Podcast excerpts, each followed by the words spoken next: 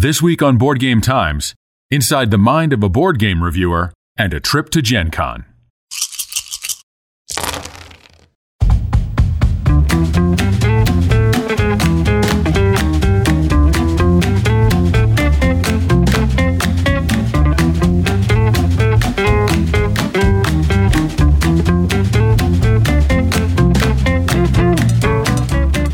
Hello, and welcome to the 11th episode of Board Game Times, the podcast about the people, places, and events making tabletop gaming great in Chicago. I'm your host, Clark Bender, and this week I'll be talking to Justin Bell, a local tabletop gamer and reviewer with the Meeple Mountain website.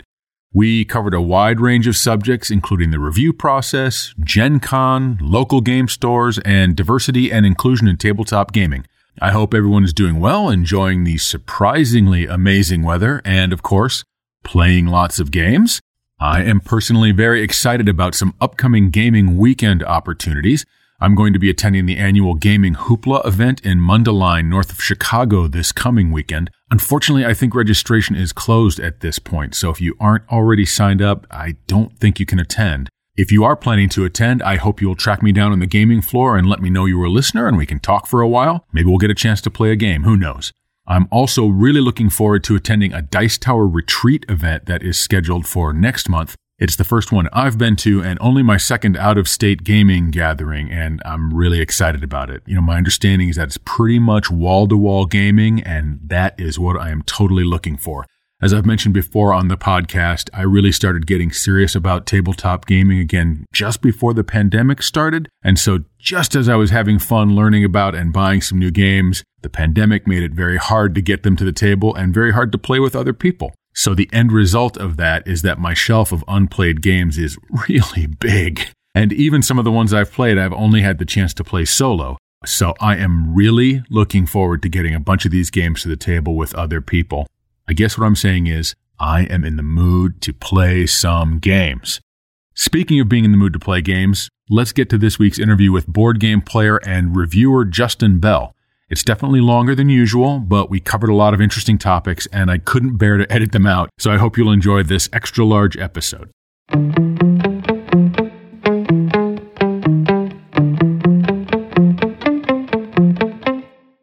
Joined today by Justin Bell. Justin is a reviewer for the Meeple Mountain website. He's also a diversity, equity, and inclusion trainer for an IT company, and hope we'll touch on that as well. Justin, thank you for coming aboard and welcome to the podcast. Thank you. I'm excited to be here. Tell me about yourself. Where are you from originally? How did you come to be in Chicago if you're not a native Chicagoan? Talk to me a little bit about how you became a gamer. Sure. Yeah, I've been now in Chicago for going on 10 years. Uh, originally from, gosh, all over Rochester, New York for a stretch of time, uh, the Washington, D.C. area as well. I went to school in Charlottesville at the University of Virginia. I spent a lot of time in San Francisco before moving back to the D.C. area. Then I moved to Chicago. My now wife, we have two kids. And honestly, I've been, I've been around games for, for a really long time. Uh, I go I go as far back as playing a game called Mertwig's Maze, an advanced Dungeon and Dragons game. Now it's probably gosh 40 years old. It's a classic, and I think that that those kinds of experiences, D and D back in school, uh, were a lot of fun, and then all those game master games like Fortress America and Shogun and, and Axis and Allies with the group of guys I used to play with in the in the DC area when I was still in in, in grade school, high school. So you know, since then, I, I think that that I probably got into more modern hobby gaming after I played Cities and Knights for the first time, Catan, and really experiencing that for the first time opened my eyes to what else was possible in the gaming space. And so I had more chances to play games like it. I, I was using versions of like Meetup to meet other people and just go to people's houses and just try out as many things as I could and get my hands on everything. And getting the chance to really understand different mechanisms and, and, ways to expand beyond what I could have found at like Toys R Us when I was a kid uh, to buy all my games. I met a group in Chicago that I met through Facebook now going on seven or eight years ago.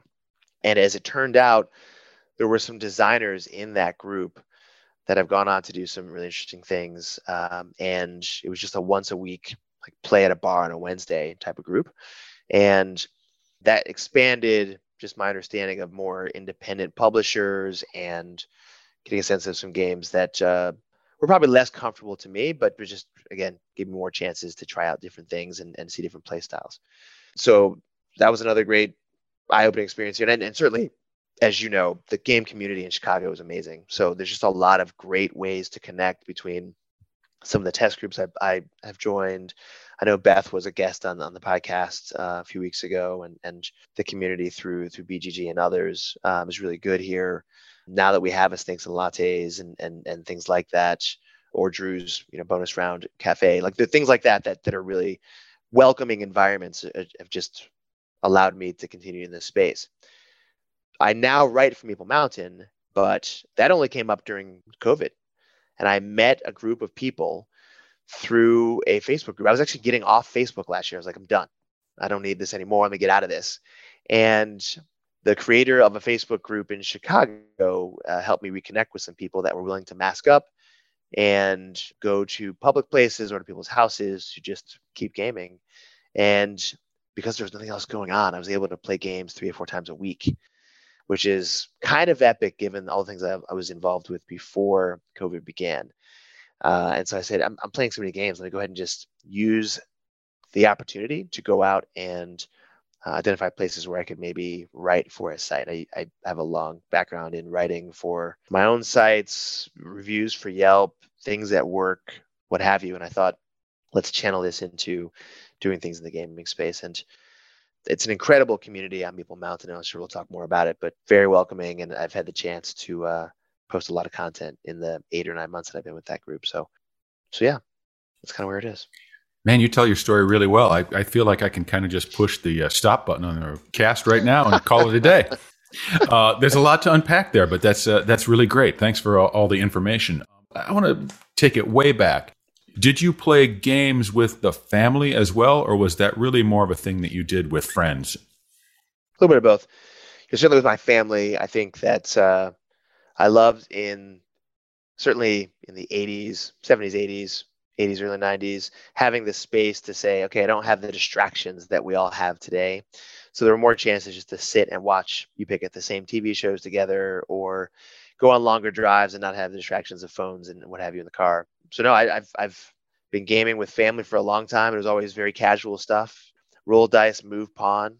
I still think back to things like the games I mentioned, but then lots of great family experiences with playing Monopoly, Life, Clue, all those classics, and being really excited by that.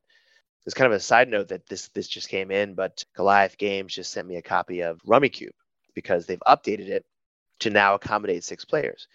And I told the publisher that no matter what, you just made me really happy man because now I can take this back to my family vacations and play the game that we we played a ton growing up with much much better racks than we had in the boxes uh, as a kid. So between that with family and then doing things like again D and D or other growing hobby games at that point with friends was great. And and I have a lot of memories of playing board games on my front porch with with friends in the neighborhood. And it was just kind of a blast. You mentioned some of those kind of older, I guess they were Milton Bradley big box games like Shogun and Fortress America. Were those games that you were introduced to by friends, or were those purchases that you kind of went out on a limb and made yourself? The latter, yeah. We um, it's one of those where we were in so again stores like Toys R Us, and you see the big box, and you're like, the art just kind of draws you in. You're thinking, I don't have something nearly as big as that. Even now, right? I mean, the unboxing of things can be a fun, fun experience, but I still remember opening the box of Fortress America and just seeing all of the various things in that box. Then you're, that was probably the first experience I had with a one versus many play style. And to be America, right? And then you're fighting off the other hordes from the south, east, and west on the on the map. Because of course, even in that game, Canada was still the friendly the friendly power. But having having those experiences which is great. And that turned into the kind of first experience I had playing games on a regular basis with a regular crew of, of other people. That was very formative for me. Those big box games kind of feel like some of the closest experience to some of the modern Kickstarter. Back in that time, there weren't that many games that you could get that were hardish core games, right? But also filled with plastic and miniatures. And it was just yeah. like, what is this? I mean, you could get hardcore games that were filled with cardboard chips and play, you know, Panzer Blitz or something like that. But this was like this awesome combination of a game and a toy, which is probably why we all feel like kids again when we go shop on Kickstarter these days. um, so that's a lot of gaming experience, and it sounds like you did a, a lot of RPG play as well as uh, tabletop board game type of experiences. Yeah, I mean, in fact, that my RPG experience probably came mostly in that time period. I haven't done as much of that since because the consistency element is a big factor for me. I think it's best to play those kinds of games when you have that core group of three, four, five people that can always join you for a longer session. Kids have changed the ability to have a lot of those longer sessions. Even though I'm playing often, I'm not playing for very long. Yeah. Do you have uh, an RPG character that you are drawn to? Is does Justin have a typical build? You know, I don't. That, that's actually a great question. As I think about some of the video games I like to play, right? I love playing healer type of characters in video mm-hmm. games. So that kind of person that can that can toss out the first aid kits, right? When I'm when I'm playing the the first person or online shooters. So if I think back to what I gravitated towards when I was uh, even playing games like Mertwigs, I would always try to find the one that had maybe lower health but greater ability to help the party. That was always a fun experience you played board games as well for a long time. How did that process change as you, you know, hit high school and college and early professional career? How did that morph for you over time? Yeah, there's probably a period of time there. I'm thinking through like the college years into those first five ish years out of college where I got away from the hobby a little bit. I didn't really have a group that was willing to play. I think I was caught up more in like socializing, nightlife, things in the cities I was living in. That was more interesting. The kinds of things that wrote me back in, I really liked the negotiation elements of games, began that process. Like, what's different here? I've always been a big fan of games that feature dice. So uh, even though I, I right, sounds derogatory to say, I'm just going to throw some dice and move the pawn around. I still love doing that. And I, I, I go to be tricked in doing that even now. But I think the the over the table talk to accomplish goals and to have other people find ways to to side in and be like, hey, I want to maybe work with you and come up with a deal that that works for both of us was really interesting to me, mixed with the dice rolling and the getting of stuff and the scoring of points. All that kind of came together to open my eyes to some other things that I think I'm more interested in. And even at Gen Con recently, talking to one of the publishers about the upcoming expansion for um, Sidereal Confluence. It's a game that is probably the hardest game I own to get to the table. It really works for me in part because of that negotiation element. And if I think about the kinds of games that uh, I've gotten into since that rediscovery of games, it's been tied to some of those elements. Things with dice, things with negotiation, lots of Euro style games. The direct conflict games that are interesting to me are the ones that have quicker endings. I love games like that now but I don't have five, six, seven hours. And I think I didn't give myself that much time, even when I didn't have the responsibilities of my current job, family, whatever. So that confined space of having a really interesting set of design choices within an hour to two hour uh, window is where I began to really shape where I am today, mixed with finding people that make interesting yet quick decisions one of the big things I push on with groups I'm a part of is just being really honest with them. And that's what's been great about COVID. There's been a, a reset button that I've hit with the groups I play with to say, listen, just, just so everyone is just really clear on who I am. As I stare and watch you think about the 18 different ways you could win the game, but to take five minutes per turn to do that, it's just not going to work. So, how can we have fun? I want to play more games. And that means making faster decisions too. So, all those things are, are, are, important to me now. I think like other other gamers, I'm always willing to try things, but that's usually where I gravitate. That's a very interesting approach, actually. I struggle with sort of that analysis paralysis, but I also am pushed pretty hard on myself these days to just like just play the game. Kind of to your point, I'd rather play it more frequently than less frequently, but to perfection. I've often thought that I should start bringing a timer to my times when I play a game, primarily for myself. Most of the people I yeah. play with are pretty good about making snap decisions, but it's almost like I want one of those chess clocks, just like 30 seconds and whatever is in your mind at the end of those 30 seconds, you're just going to do that. Stop. You know, it's just, it's too easy. It, it's too easy to do that. You talked a little bit about kind of that social style. You like that table talk aspect. You like to be social. You're not the person who just wants to have four people staring at the game board in silence. Do you tend to not be drawn to some of those games that are talked about as multiplayer solitaire? Are those games you tend to steer away from? Yes, absolutely. The group that I'm playing with now, we had a night where we tried out, I think it was Paladins of, is it the West Kingdom? That series of games. And I remember at the, you pick at the 40 minute mark, looking up and realizing that we hadn't said really a single word the entire game. I thought, this just isn't for me.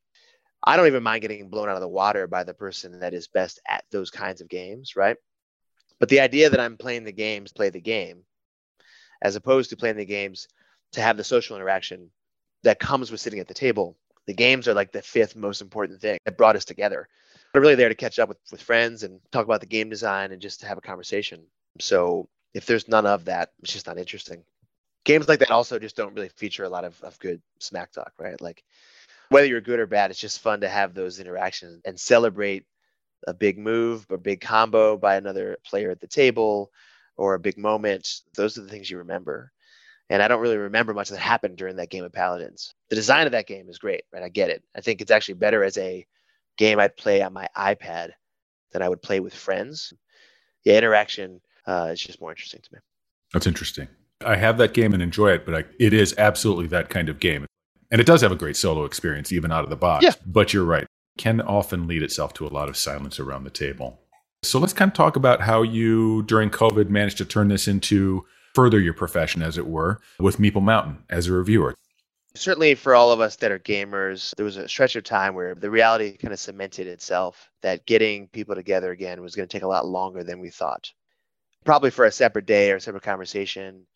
The mental health of many people in my network really was suffering during that time for a lot of reasons. But I think because people didn't have the chance to do the things they do on their own outside of the day to day. And at some point, let's say May, June of 2020, I just decided I'm going to have to find a way to have those connections again. And I'm willing to to take the risk that comes with playing games with other people right now. So again, I mentioned that Facebook group. I also reconnected with a group that I used to play with in the suburbs. And I also was pretty honest with my wife, who plays some games, but I think she probably does it more because I love to play. To say, let's make sure we have at least one night a week where we play games here at home. So we've established this Friday night series of listening to Vocalo Radio, their Friday night DJ series, make a couple cocktails and play a couple games. So we have that as the steady. And then we have this Facebook group that said, you know what? We have nothing else going on. And we would just have one or two tables at someone's house and it was a chance to try everything. And at that point, we didn't really have a global shipping crisis. So everyone that had ordered all these games through Kickstarter was getting them. And of course, they have the shiny new toy. And they're like, we got to get this thing out there right now. Let's get on the table. So this ended up, and I got to look at the number again on BGG. I began to track this because I was so intrigued by it all. How many dozens of plays I got in every month because I was playing games four nights a week. And I think this was also the time for me to just say, I don't care what the game's about. I will try it if I've not tried it before. So we really got away from playing the same games regularly and just gave everyone a chance to get their games on the table. Also, we pushed very hard on making sure it was fair. Everyone has a group where there's one person that's the loudest person that always wants to push their games to the table. We eliminated that and used a system that was this Tuesday, Justin's going to have the games this coming Saturday, Alec or Jason or Tommy, you pick the person, right, is going to have that opportunity. And it really opened my eyes also to how to run a game group because everyone is buying things all the time, but everyone wants to get their things to the table, and that can be hard. So, because of it, it allowed me to not get anxious either about getting my things out and to try some new things. Around the time of, let's say, December or so into January, I'm a writer. So I don't actually watch much in the way of board game content. I mostly go to read it. So between written reviews on Space Biff or on Opinionated Gamers or on Board Game Quest or other peer sites, I did a lot of reading, but I also got hooked on reading the content on Meeple Mountain. And I like most of those sites. I mean, I think Space Biff's different because Dan is he's just an incredible writer, but also he's the only writer for that site. With Meeple Mountain, they have an open request for writers a couple times a year. And I saw one in January. I said, let me just, on a whim, just fire off three or four reviews of things I'd recently played. But I also wanted to find a platform to just have the chance to write articles, just other pieces as well. Like the game reviews are interesting and getting free games is nice, but I think that having the chance to just discuss the gaming business, what's going on in the space was really interesting too. So I sent samples to the editor of Meeple Mountain, a guy named Andy Matthews, who is just an amazing human being. There's about 40 people that write for the site. Some write a couple times a year, some write like me, they write a piece a week. And it's just a really welcoming community. So Andy saw my samples, he liked my perspective, and I was honest with him up front. I said, you know, I'm black. I don't see a lot of black faces in the pictures I see on the site here, but I really want to have the chance to discuss things that are important to me in the space right now, particularly around the lack of diversity, not only in just the hobby, but in the production of these games. And he said, I've been looking for you for, for quite a while. So we'd love to have you write for the site. And so he brought me and a few other people in for the January class, if you will. And I also said, I'm a very fast writer generally speaking, I have an idea and I can pound out a pretty long piece on it in a couple hours. And so we put out five or six articles a week, which is incredible in our space. There's literally only one site that does quite as much content as we do. And it covers everything. I liked that the diversity of the writers also was brought out in the games they play.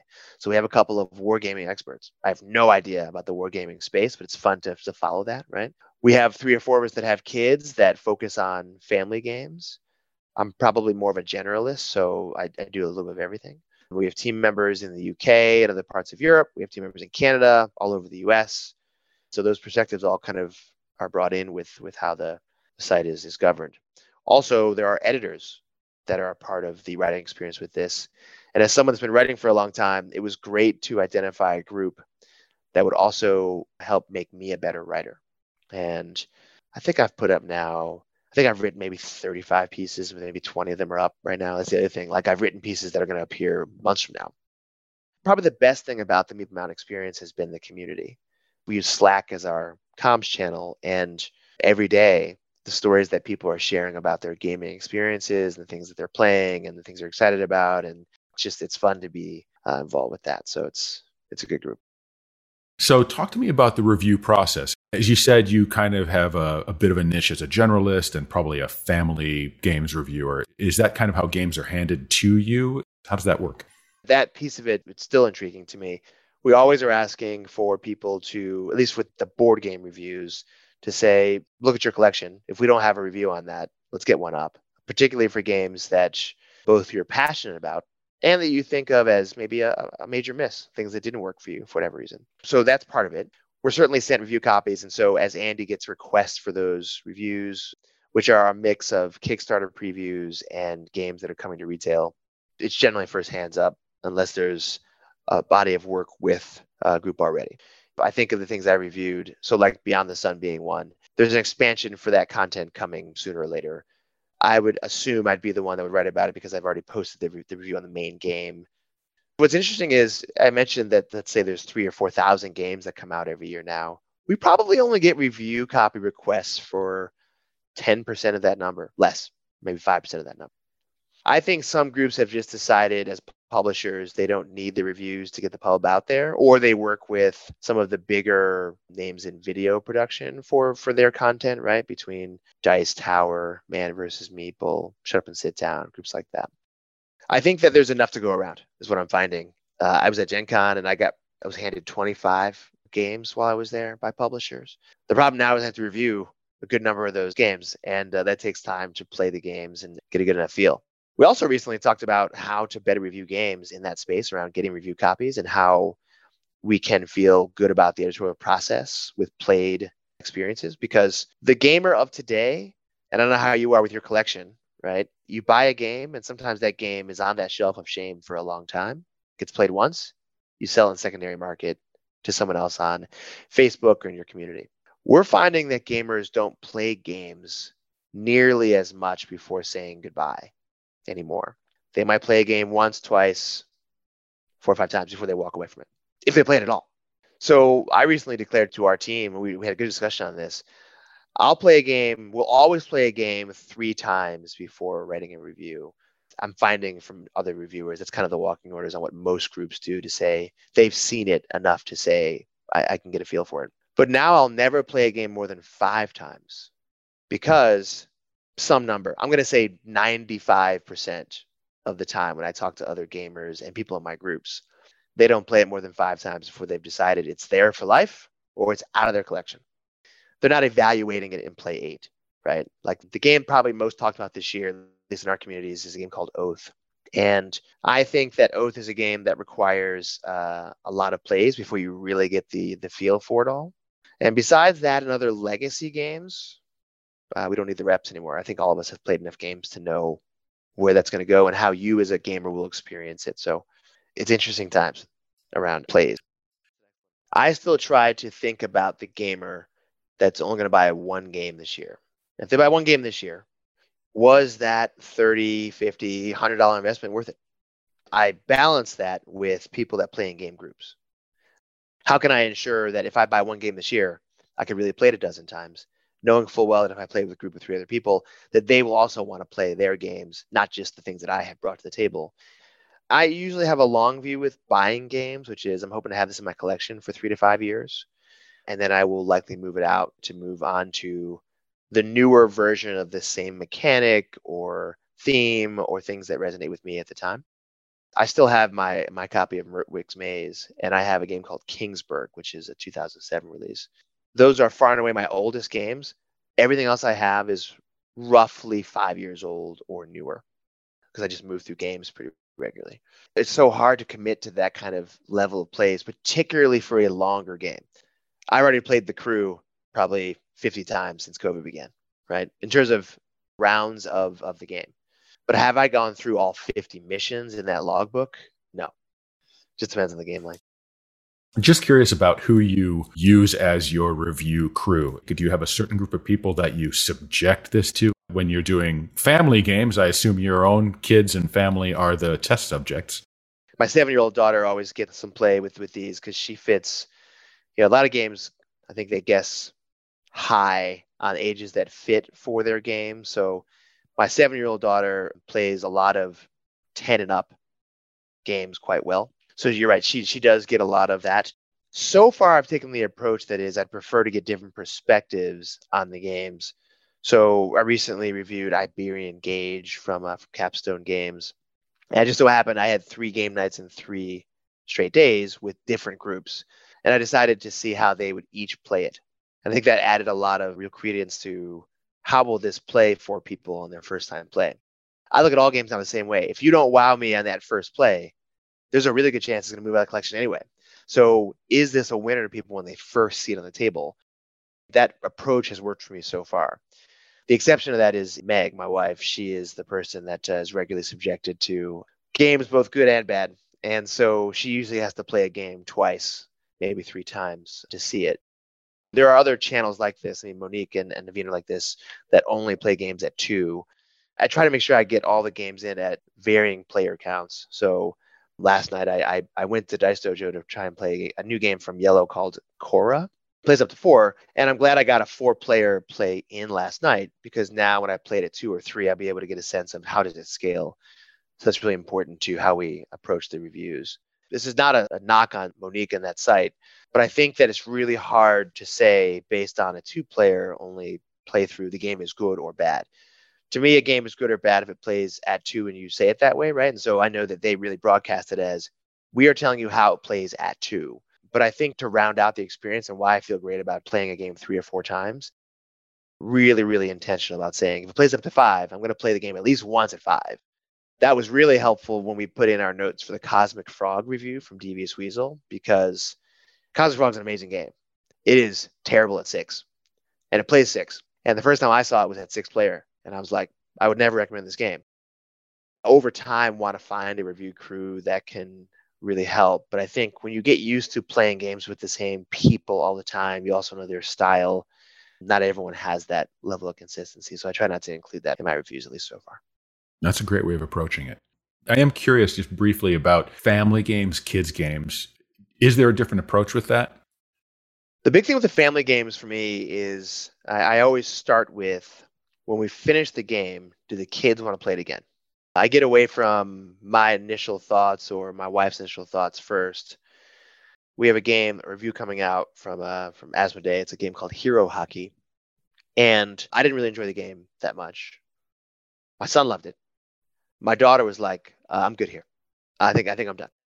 And the review I've already written it basically is, you know what? At least my son loves it. The game isn't a great game, but does he want to put on the table? Absolutely. I think also I really want to continue to open people's eyes to family games right now. It's an amazing time in that space. I've probably gotten probably 40 games this year. The best games I've gotten this year are the family games. They are still innovating in a way that sadly, I think adult gaming is probably not. You've seen this mechanic or that mechanic before in other games. We've got a reskin or a retheme that's now we're in space. Now there's dinosaurs. Okay. But it's it's a game style you recognize with the, a lot of the adult games. With kid games, just it's really, really impressive what what I've seen this year and the ways we've brought some things in more modern hobby gaming that we've decided now can fit for a an older child, even a younger child.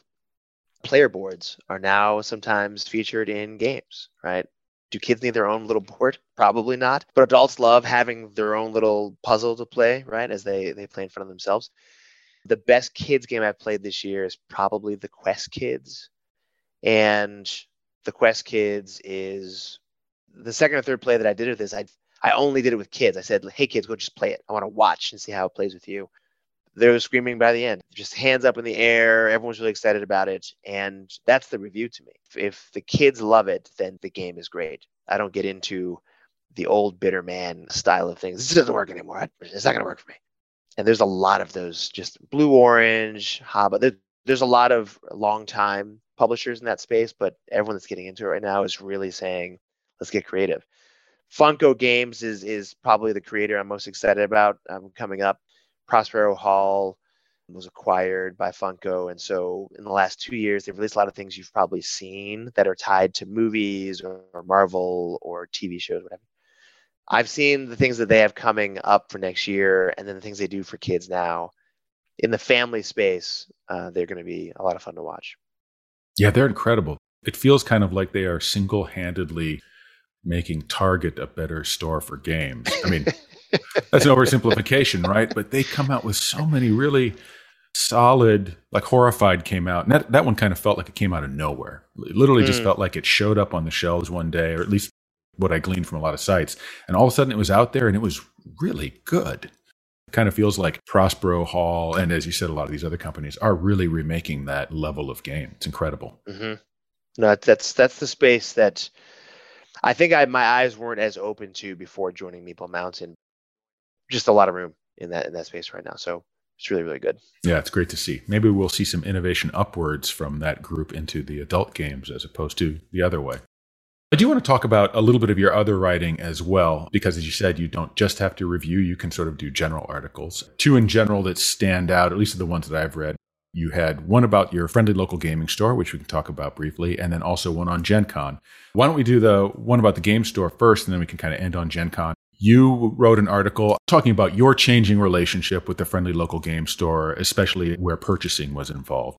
The short version is that I've always had issue with uh, the acronym because there's this implication that all local game stores are friendly. In my experiences, and, and some of this certainly is is tied to not feeling the level of community that others have felt and we had a good discussion about the article before we published it, because it's my opinion alone and not the opinion of the site, is that I start by saying I'm always going to support a business where I feel like there's a there's a connection, some kind of community. And in all the cities I've lived in, I've really never experienced that with the game stores I've gone to go shopping at. It's been more transactional for me. I've wanted to meet new people in those places. I've wanted to identify people like myself in those places. And so far, at least, I've not found that. So that was an undercurrent of the article. Certainly, from a price perspective, basically everyone in the four groups now that I play in buy their games online because they are volume shop. As much as they would want to support stores, they buy 20, 30, 50 games a year. And buying them at prices that an online retailer can get you versus a brick and mortar retailer can get you, it's oftentimes not close. I get a lot of comments from that article that, that people kind of gave me the impression that you know what i'm here to support the store i will pay more for that and that's obviously a personal choice for for people uh, the feedback from others in my gaming circles has been i don't know if people realize this this is a little like the blockbuster uh, issue for them. I didn't use those references specifically in the article, but I think the way people consume this content is really changing. And Gen Con brought some of that home too. A lot of the retailers don't offer their games to be sold in FLGS establishments. They sell direct through Kickstarter or direct through their website. Maybe different reasoning, right? But I think that Kickstarter and crowdsourcing in general has become just the way. Sometimes from established publishers. I, I had a number of conversations with publishers who were like, they've been in the business for a very long time and they're still releasing games on Kickstarter in 2022. The article certainly was was an interesting touch point because uh, I think for probably about a week it was the talk of the gaming media industry, which was surprising to me because I didn't think it was such a big deal. But I think now that I've had chances to reflect on it, my opinion hasn't changed at all. I think that I'm really hoping, and this is true with Bonus Round Cafe um, in Lakeview, because I, I, was a backer when they were on Kickstarter as well, and, and Drew's just an incredible guy. If you give me the chance to interact with others, build community, and possibly buy product, like I've experienced in Canada when I've gone to a lot of what I would call friendly local game stores in that country, my opinion would be very different of it. But in the U.S., it's it's definitely been more of a transactional affair with uh, with going to stores. What is it about those Canadian stores you think that just makes you feel that different way about them? Yeah, there's just a warmth. Have you spent time in Canada at all? Have you have you done? I have. I've okay. been to a few stores, primarily in Toronto. I think there's just a warmth to Canadian people broadly, anyway. But I didn't reference any of the stores that I've been to, let's say in the Midwest specifically, but I think that typically when I walk in, there's not the warmth that comes from walking into the stores I've, uh, the cafes I've been into in Canada. I spent on a business trip to Toronto last spring before, right before COVID. I went to three in one day just to visit them all, and it was amazing. Hey, how you doing? And and and I would love to help you. Would love to make sure you connect with people. Make sure you look at this. Make sure you look at that. That's important. And I don't know if I would say that I'm a generally very warm person to strangers. I don't know how that is broadly in the gaming community, but I don't get the sense that that is the case in the game store space. At Gen Con, I always see that, and at other conventions. But at retail, not as much. Canada, there's just a different approach to that. And I think that's probably why it works and why I've enjoyed those experiences more. Yeah, it's interesting. I love local game stores and I love going to local game stores, but I think your article has a lot of really great points. I really encourage people to check it out if they haven't read it already because I think it's important to just understand that, you know, there's no one way of experiencing gaming and not every gaming store is created equal well, maybe your friendly local gaming store isn't as capital F friendly as you think it is. Or what is it that we bring to the stores as consumers that can make them more welcoming places and make them great places? I mean, I think Chicago, we're blessed to have a lot of pretty great game stores, stores that have play spaces attached as opposed to just being storefronts. I think we're pretty good shape there. But I think your point is uh, really well taken that there's a lot of things that go into making that a pleasurable experience. And mm. shopping isn't the only one. right. And for many people, shopping might even be the last one, right? A lot of people go there because that's their community and because they find their community there. For someone who doesn't find their community there, that's a that's a wall, right? Yeah. It's interesting. I look forward to talking to you even more about this in person. I do want to talk about other article you just published. You just came back from Gen Con. Yeah. First Gen Con in two years, middle of the pandemic Gen Con. And you had a sounds like a fantastic time. Yeah, I, I think that's. Uh, I'll start by answering the question that I got the most from people. Was it safe? At least so far, I'm showing no symptoms. I got tested right before. I think that the experience of being there, having been to Gen Con, I think I'd been to three other Gen Cons prior to this one. I don't know how most people are. I brave crowds when I have to. And so in previous years, Gen Con has just been this just swarm, this just incredible mass of humans uh, all walking this the show floor together. And over the course of four days, it's exhausting, oftentimes, to walk around that. This year was one of my favorite ones, probably in part because I was representing Meeple Mountain and, and had more access than I had in the past. But I think that the bigger part was it just wasn't crowded. And and on Thursday, I don't want to say it was empty, but it was empty for Gen Con. And and that was a big deal people i think talked a lot about feeling like they're going to be too close to other people or or worried about that piece of it on the convention floor attendees really adhered well to the rules and the access particularly to smaller and medium pu- publishers amazing there certainly were a lot of familiar faces that were not there but i focused a lot in the article on who was there and If you wanted to talk to Isaac Childres, you could have talked to Isaac Childres for a while. He was just standing around on Thursday. If you wanted to meet Eric Lang, he was just standing around. I talked to the president of Restoration Games, uh, the group that's releasing Return to Dark Tower via Kickstarter, and we were just standing around in a hallway talking while he was about to go out and get food from one of the trucks outside. Those kinds of experiences are always fun. You always have those chances at Gen Con, but imagine doing that and not having three people like lurking over your shoulder as you were listening to rules for various games. I joked with someone else on the Mountain team that if you didn't have a hotel room yet, you could have booked a room attached to the Indiana Convention Center on the Sunday before the event started. That's ridiculous. I can't speak to how it was on the busiest day of the convention, which is Saturday afternoon. I always try to get out of town before that moment happens. But the experience was really good, and there's a lot of exciting things coming. I don't know if I saw the kinds of things this year that made me say gaming's about to just completely turn to this this brand new beast. But I think I think overall the the future of gaming is still very bright. That's great. There were a couple of pictures out of that first day that made it look like there mm. were a mm. lot of crowds who weren't socially distancing well. And I think that was literally just before they opened the doors. And from other reviewers that I've seen or people who were at Gen Con, it's very similar impression is once that was over with, everybody was socially distanced, well masked, and I think had very similar experiences to yours. I feel bad. You know, Dicebreaker had published that picture of people crowding near the door for the gold rush that usually happens at 10 a.m. on the day on the first day. I wish that person had taken a picture from the floor level because I was standing in that group and it was really interesting. I mean, people that were physically disabled were, were kind of moving in before others, and everyone was very accommodating, let those people walk in first. And then once you got through that door, there wasn't the let's run to the booth to buy my game. There was some walking very quickly, very briskly to get to those places.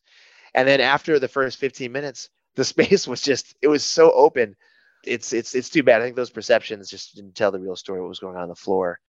You'll probably look back at it as a magical year. And then the crowds arrived. Uh, before we leave the topic, are there any games that you specifically want to call out as being something that is interesting to you and you want to suggest to people to look out for? Yeah, you know, I, I certainly will. I know you're going to share the link to the article. I'll call out three. I played one of them last night. Iello has a new line. They're calling their Iello I E L L O is, the spelling of, of that group. They they released King of Tokyo, Bunny Kingdom, other games. They have moved into releasing expert level games, which are, I think, mid-weight level games. And I did the first playthrough of a game called Khôra, Rise of an Empire. Amongst people in the group that I was in at Gen Con, that was the one that they were people, people were most interested in demoing while I was there. Now that I've played the game once, I'm very excited about it. The gameplay is very strong. It'll begin shipping I think next week, I think September 30th maybe is when they say they're going to start shipping it. Midweight Euro. It's a Civ game that is actually a Euro. So I think of it more as a an engine building type of game. There's no direct conflict, but it has the makings of a more approachable Civ game. So I'd say that one, and the spelling of that is K H O R A. The next one is Furnace by Arcane Wonders. I think that in talking to people that demoed the game, and I was not able to, uh, they're very excited about what's coming with that. With that one, the designer of Smartphone Inc., a game that I'm personally a fan of and that Meeple Mountain's also uh, very high on, the same designer designed Furnace. And so I expect that to be very popular moving forward. The last one I think is not even a game, it's more a publisher. I mentioned Funko Games before. We may actually do a separate piece on this. I think that Funko is just working from a place of we have a chip on our shoulder. We are more than just pop and the Funkoverse and all these things. We are a serious game maker. And I'm the first one to say I love your comment from earlier. They think of themselves as how do we break out of this mold of our games are a target, and that means they're toys. These are games for core to I would say casual to core gamers that are just really solidly made. And the price point is excellent for these games. The Rocketeer Fate of the Future is the game that we'll have reviews coming out on soon that we're excited about. But the Goonies Never Say Die, The Warriors come out to play, which is based on the movie from the 70s. There are games coming that have me really intrigued by where they are going. They're going to release 40 games next year, which is a, a shocking number of games. They are a full blown they are a business.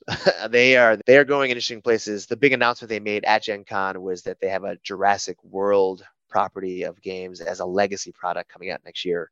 I, I talked to a couple people from their staff, and the crowds at their booth was massive in the days that I was at Gen Con. Funko Games is one to watch. Yeah, absolutely. And the amount they're turning out that is just not crap is incredible. Yeah. right. It could be schlock. You could turn out 50 games that schlock. That's right. That's right. Pan Am doesn't look like the kind of game you'd want to own if you're a gamer. But by all accounts, Pan Am is a good game. And there are more things like that that are tied to other movie properties, TV shows. So we got a note from Andy Matthews, our editor in Meeple Mountain, about the Rocketeer. And all of us were like, who thought we needed a game based on the Rocketeer, right. a movie that exactly four people I know can remember? and it's a two player game that just apparently works really well. Again, we'll, we'll have reviews coming to that soon, but why they even thought to make it is beyond me, but uh, it works. Their IP attorney is working overtime. One last question before we get into the mini game. Any trends overall that you sensed while you were there? Uh, so I was really critical of the roll and write business uh, a couple years ago. Every game seemed to have a roll and write version coming. I didn't see as many of those games this time as I was expecting. I can't say it's peaked, plateaued, what have you. I just think that turning my successful game into a roll and write, I'm thankful that we don't have as much of that content coming. Games going to Kickstarter directly, another trend that uh, I think is out there. I think also we're turning the corner on price. And by turning the corner, I actually would say that that's not necessarily a good thing. I think it's going to be dependent on the consumer. But I think that you may have heard Return of Dark Tower, which was the very successful $4 million uh, Kickstarter campaign, is going to retail for 190 US dollars. I think that there was a window of time where I thought $50 was a lot of money for a game. I think now between like the Rocketeer being sold for 25 all the way up to $190, I think now the sky's the limit on price. You have games like a Too Many Bones that that'll retail for $150. The components are excellent. If you want to play in that space, you can. If you want to get a game like the Red Cathedral from Devir, very strong product, it's available online for $28.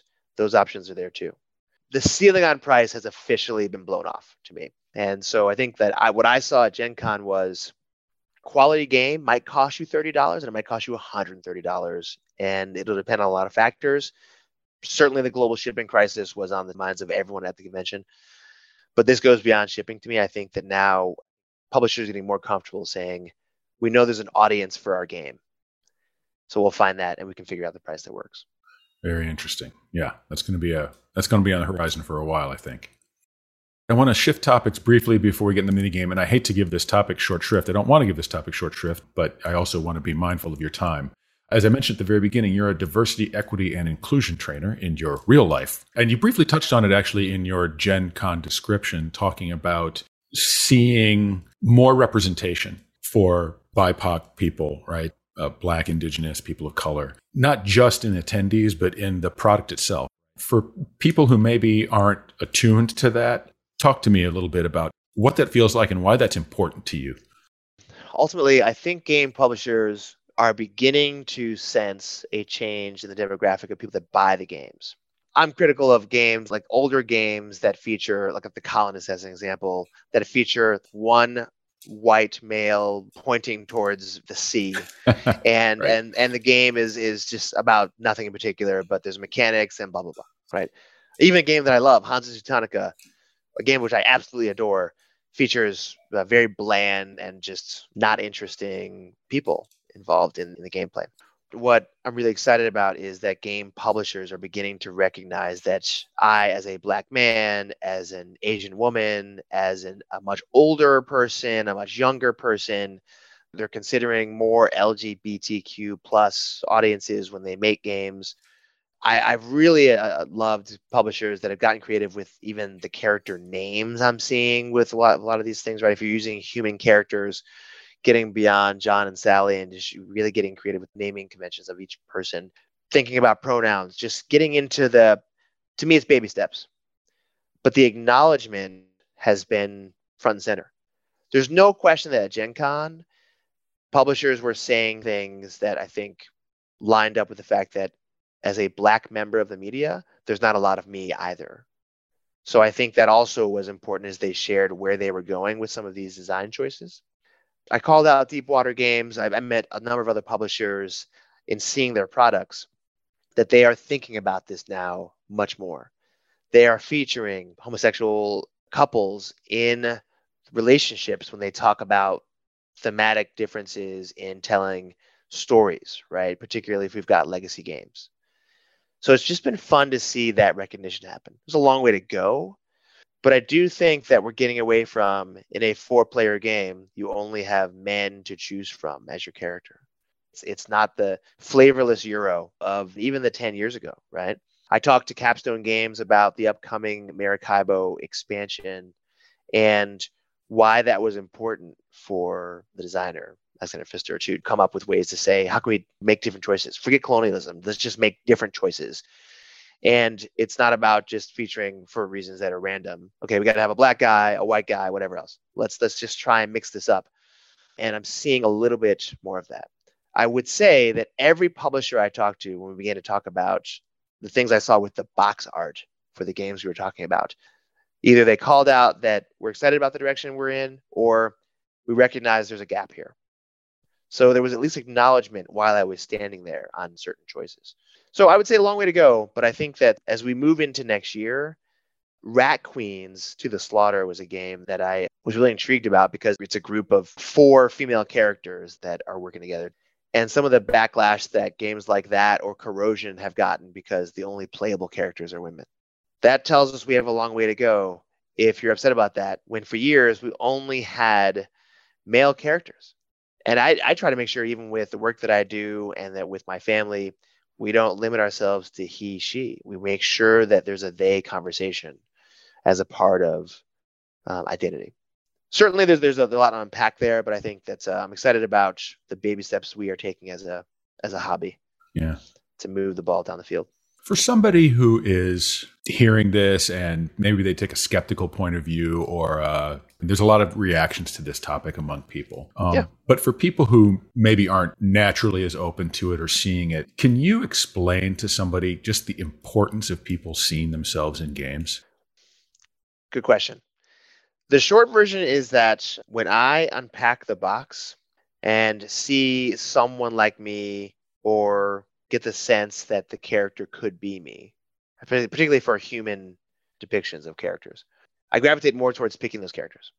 When I don't have that, I usually gravitate towards okay, well, I love you pick it the color blue or color purple. I'll take that as my player piece uh, to move around the board. But I think it creates more of a narrative to me, more of a story when I can talk through my character. I still remember in I think it was Pandemic Season One, that legacy game one of the cards looked a decent amount like me. I named that character me, and of course, as in pandemic games, that character got murdered off at some point. It became a very interesting touch point for Justin. He didn't make it when uh, the pandemic or the plague hit. You pick the country where my character was standing at the time. I think those kinds of things are why I, I play games. It's just it's fun to have those moments, win or lose, those high water moments of excitement are just easier to connect with, to remember if I see characters like my real life self in the game. Mm-hmm. Yeah, it's great. It is great to see more gaming companies thinking about it, or at least starting to become aware about it and thinking, what do we do here? Before I leave this topic, I may have to have you back on just for a whole separate episode because this is a topic that's really important in gaming in the industry today. And you're a trainer in this area. Do you have just some personal tips, for lack of a better word, that you give to gamers just to be open and sensitive to this issue? How they can uh, approach this mentally if it comes up rather than shutting down? I think that that we start at least a lot in the work that I do with being inclusive and not making those assumptions. I want to make sure that this last night when I was doing the teach for that game Khora, I started by asking if anyone here was colorblind because I want to make sure that when I'm referencing the things in the game and I'm calling out the red cards versus the blue cards versus the yellow cards, that I don't offend anyone that may not be able to be a part of that conversation. The guidance we give to people is to just slow down. and pause a bit more before saying what you're going to say. We do a lot of training here at work around micro behaviors, microaggressions, and it coming from a place of just saying, if I was that person, how would I be receiving the comment that I may be about to unleash on that person? It can be hard. It's a hard thing to train yourself to do. But I've found that slowing down has been the best training I could get with this. And so as a gamer, I'd ask people to just really consider the message of what this game, the story, what, what it wants to tell you as the player, the decisions that may have gone in that process, what kinds of things could affect others who play the game for the first time. You've played it 10 times, but for someone coming in fresh that may be offended by some of the imagery here, what's what's important to them. I think that ultimately to build this community to be more inclusive, I think we just have to be more open to different kinds of things. I like the way you framed it, right? Like there's always going to be outliers here that aren't going to play along. That's fine. It's actually why I like gaming because people have different perspectives when they sit at the table. But at least for me, I think where I've grown in the last year or so, I can, I think I'm hoping I, I continue to grow, is that I, I just try to have a more empathetic approach to everything and think about the receiver. Like, how is this really going to land with people when they see the box and they're like, I'm a, again, a 61 year old woman. I don't see where this fits for me. You're never going to be able to be inclusive for everyone. But as much as that's possible, try, try harder. Yeah. Great advice. Great advice to end this topic on for the moment. But being empathetic, slowing down, listening, all great advice, not just on this topic, but for playing games in general. Imagine that. So, time to massively switch gears then and leave the formal interview and enter the Board Game Times mini game. It's not really a game, it's 10 questions. I've got to come up with a better name. Some questions about uh, your gaming behavior and preferences. Are you ready? I'm ready. All right. First question then. What is your gaming beverage of choice? Bourbon is our preferred. Yes, bourbon. bourbon. Good man. The dark liquors. Next question then. Your preferred number of players at the table? Uh, the max that the game plays. That's my preference. Lately, it's been a lot of three player games, but my preference is the max player count. Chaos is good. Okay. Two to five, you want five. Always. All right. Good answer. Next question then. What do you think is your most admirable gaming trait or behavior? No one has ever waited on me to take a turn. Never. I make the first good decision that comes to mind because I don't like people waiting on me. That is uh, that's impressive. I can't wait to see that in person. Uh, the pressure will definitely be on me in the reverse. That's great. Okay, the next question What do you think is your least admirable gaming trait or behavior? Um, when I play a game for the first time, I'm intentionally not trying to win. So I take an angle that is, okay, I'll pursue this one path. If it works out, great. Some people that are really competitive think that everyone should be playing to win. I, I disagree with that approach. I'm usually just trying to learn the game to decide if I like it. Okay, I like that. That's a that's a good that's a good neg- I can see how people might react to that negatively. It does. Uh, it's not always great. yeah. Next question then. What is a type or genre of game that you generally just love to play? Um, anything with dice. I really like mechanics where I get to use dice as workers or place dice to activate things. So maybe some mix of dice worker placement. Yeah, because I think things like Kingsburg is one of my favorite games in that way. So Okay, good answer. Flip side of that, then, what's a type or genre of game that you just don't enjoy? Um, games that feature excessive downtime. I usually use the game Root as this example, a very strong game, but at four players, because of course I like maximum player count games. At four players, I've waited 15 to 20 minutes to take a turn.